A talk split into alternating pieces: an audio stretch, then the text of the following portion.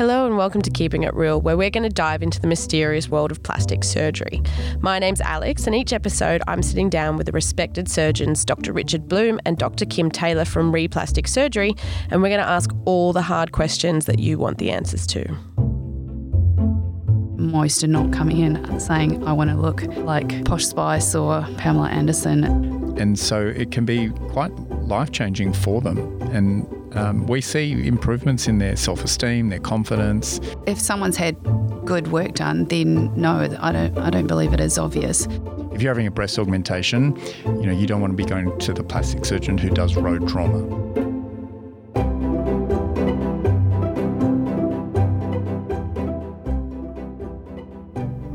Plastic surgery is becoming more accepted by society. But unfortunately, there is still people out there that shame people that get plastic surgery. So today, Dr. Bloom and Dr. Taylor are going to discuss with us what surgery shaming looks like and why people do it. Welcome, Kim and Richard. Hi, Alex. Hi, Alex. Tell us who the main culprits are when it comes to plastic surgery shaming. Look, like with everything, Alex, uh, there are negative people in the world. Um, so it's, not really a specific group, I d- I don't think, but probably the, the people where we hear it from the most, I would say, and Kim, you might have a different view, it's women who maybe, for, for whom plastic surgery hasn't gone as well as it might have, hasn't met their expectations, either because they're unrealistic to start with, but often because they've chosen the wrong surgeon, maybe the wrong surgeon for them, maybe someone who isn't, isn't experienced in that technique or as we've discussed many times, isn't isn't trained properly.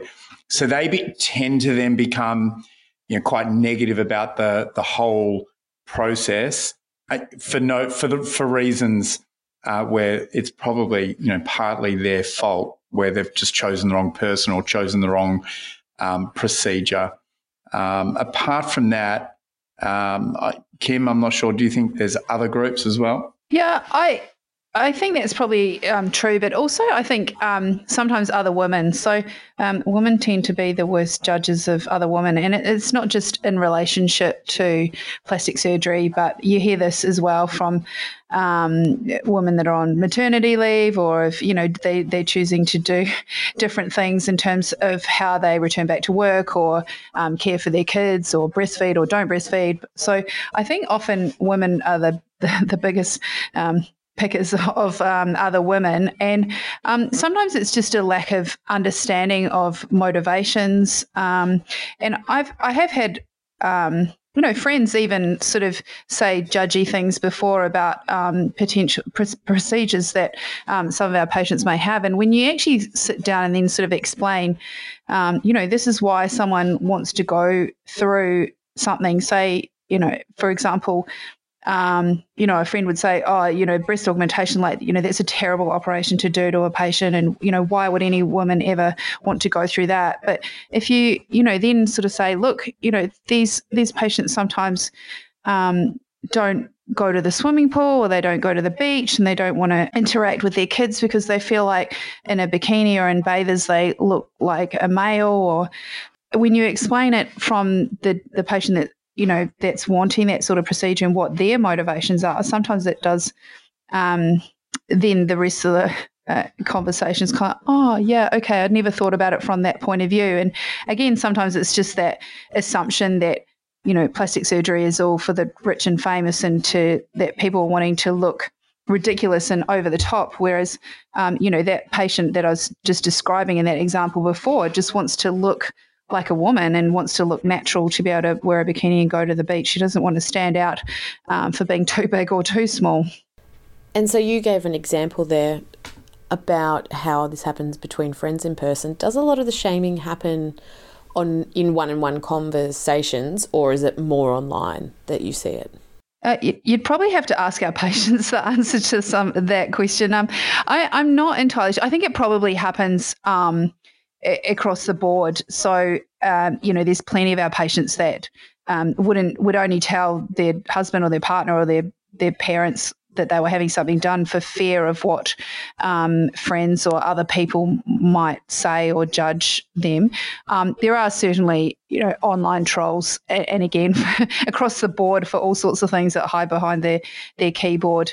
Um, for me, it's more of a you know conversation that I have had with with friends about you know what I do for a job rather than you know me having the surgery myself. So I haven't really lived through that journey to have that experience. Um, yeah, Richard might have other stories from patients that have told him maybe. Yeah, I mean, I think it's it's it's often the people who, who are being critical often, as Kim said, it, they they they don't understand the motivation. They think it's around narcissism and vanity and things like that, but it's it's more around a, a, an an effort to become sort of more uh, normal and sometimes as simple as being able to wear clothes that they, they like wearing or to um, uh, get rid of back pain or to be able to play sport and feel comfortable. Um, and and you know, the, the, patients who are doing it for the wrong patients and for the wrong reasons and not the patients we actually want to be operating on anyway. So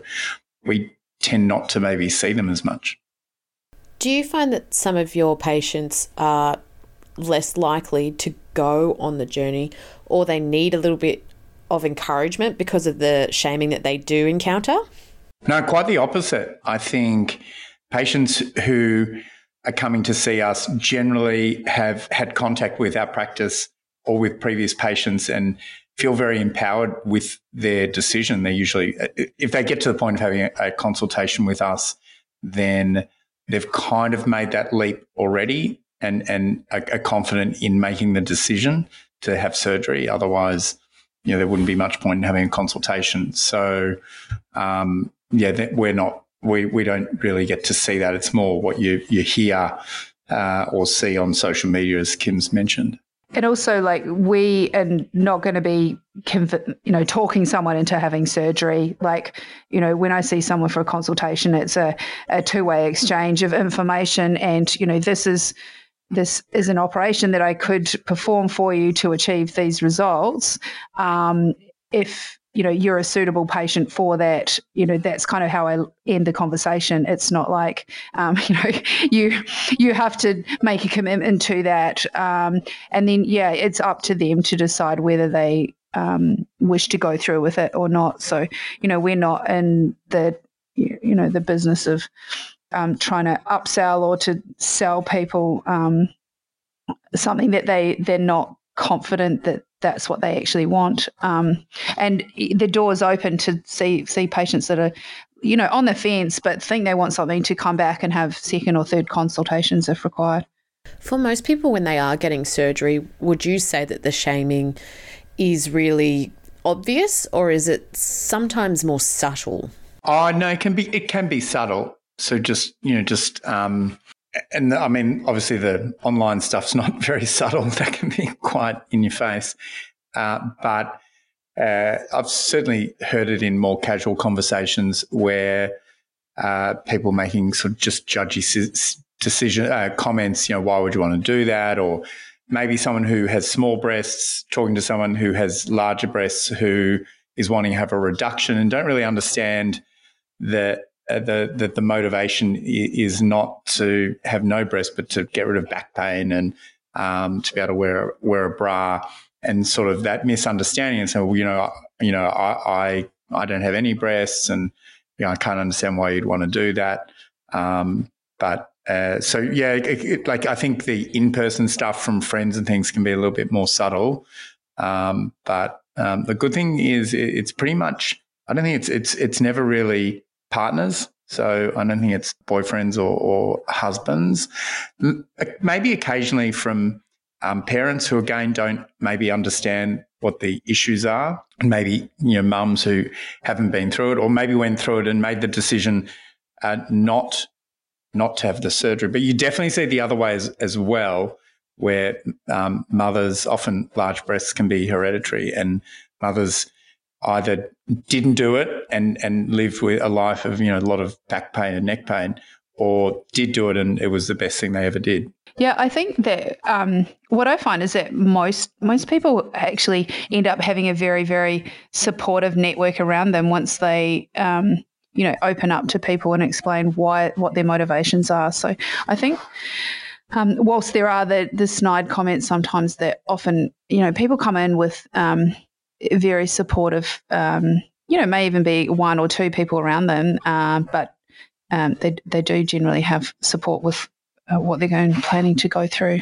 If someone is coming to you and they really do want to have the surgery, so you're not pressuring them, but they're a little bit worried about how to approach friends and family to tell them, what are some of the suggestions that you have for someone that is definitely going on the journey but um, just wants a little bit of help? Yeah, just to be open and honest and explain the reasons of why they're considering um, what they're wanting to have done. So, um, using tummy tuck for an example, I would say in a, in a, a mother who's had say three or four kids and has spent a lot of her time, um, you know, being pregnant and raising their young children, but has quite debilitating muscle damage and loose skin that they can't get rid of with diet and exercise because it's loose skin. It doesn't it doesn't tone up on its own. Um, and so for them to be explaining to their friends and family the reasons why they're wanting to have surgery is to you know it's, it's multifactorial but um, it's it's not purely about appearance, but it's about function, which is a lot of these operations are, are not ever purely aesthetic. They've got many, many components to them, um, and and psychological is is a significant one as well. So, um, you know, even if that is the pure reason, if someone's so unhappy um, with their appearance, that's um, and and it's something that um, can can be fixed, then um, you know, I, th- I, think most of the our patients have um, once they explain that to the, those that are around them, they they get on board and are supportive. In extreme examples, which is probably not so much within families, but more of the online situation, would you say sometimes it's not shaming; it's just outright bullying?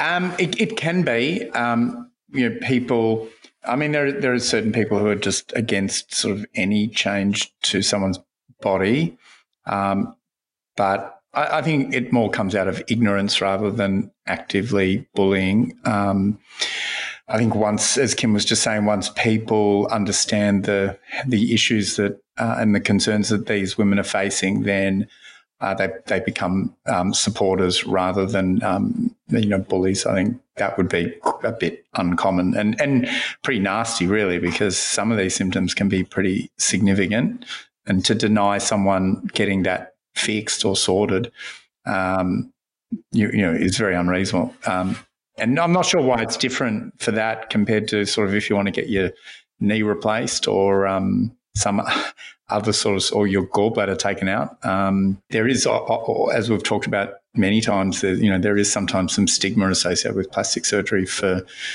reasons that don't necessarily make sense. And I think the other cohort of the um, of the world that probably get the most bullying and shaming are the celebrities. So you know, magazines are always like, um, you know, trying to find terrible images of someone to shame them and to you know grab headlines really. And so i think you know, this, the celebs are the ones that, um, you know, probably do it the toughest in terms of being criticised um, from all sorts of angles uh, all the time.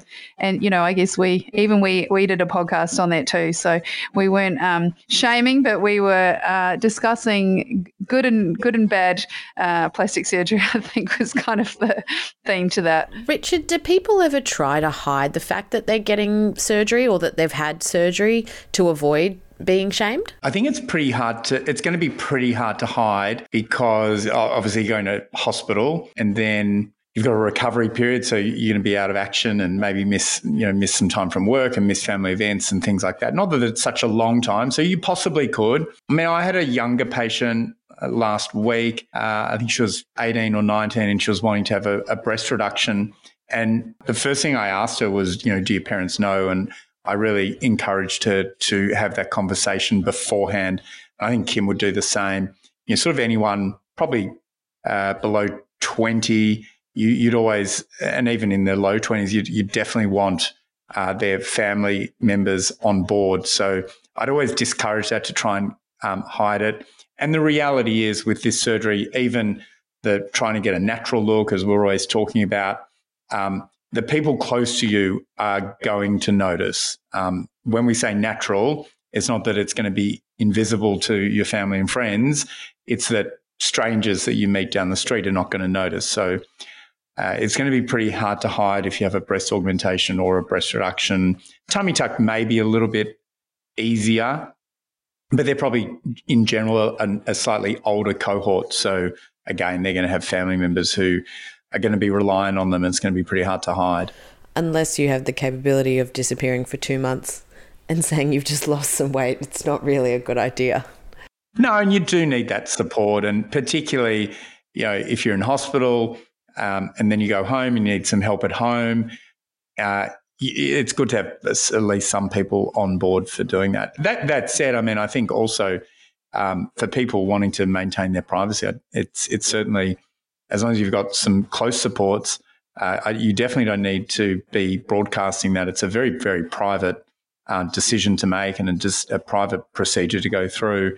Uh, and for all but the very closest family, there's, there's no need to share that journey. I, I do have one story of a patient just recently who um, didn't tell me until after a surgery that she was I'd already done a breast reduction on her last year and she's coming for a tummy tuck this year and um, she told her husband that she was just getting a um, belly button hernia fixed and and she didn't tell me that he didn't know until after the surgery so I go in there to see her post-op and the the husband's actually in the room and I'm I'm like, uh, he knows that I'm a plastic surgeon because I've previously operated on her. And I'm like, um, I think you're going to have to tell him. And yeah, and she did. And he was kind of like, you know, they, they must, I don't, I don't know inside their relationship, but he was supportive afterwards, but I, am not quite sure why um, she felt the need to hide that. But that is, that is definitely not commonplace. So she never actually communicated to you why, why she didn't want to share it with him? That's very interesting. I, I think that she thought that he would try and talk her out of it. Um, and she had clearly decided on her own mind that that's what she wanted and needed. Um, and so he was definitely on board afterwards. So I'm not, I'm pretty sure he probably would have been had she had had the conversation with him afterwards. That's so. very interesting. We obviously have touched on the point through this that there is an idea of plastic surgery being vanity driven and very narcissistic, but it's actually about self love and the power of confidence in a person, isn't it, Richard? Absolutely, and um, we've touched on this on a previous podcast. One of our our core principles is, is confidence. So, uh, a lot of these pr- procedures really are dramatically make a dramatic difference to people's confidence and how they approach relationships and e- how even how they are uh, at work uh, and the clothes that they wear. Uh, and it, it's amazing for us to see the, the journeys and trans, transformations, not just physical, um, but as we get to know patients and, and how much more confident they become. So that's very much a part of this, the surgery. And it, it's a, a really important outcome. Well, look, thank you very much for joining me, Kim and Richard, again.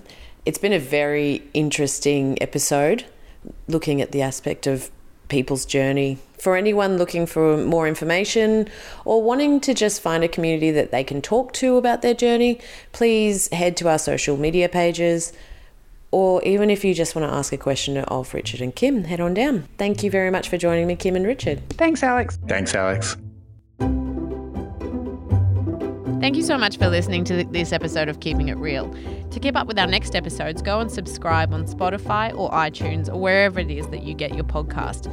If you have further questions or want to take the next step, visit www.replasticsurgery.com.au or follow RE on social media.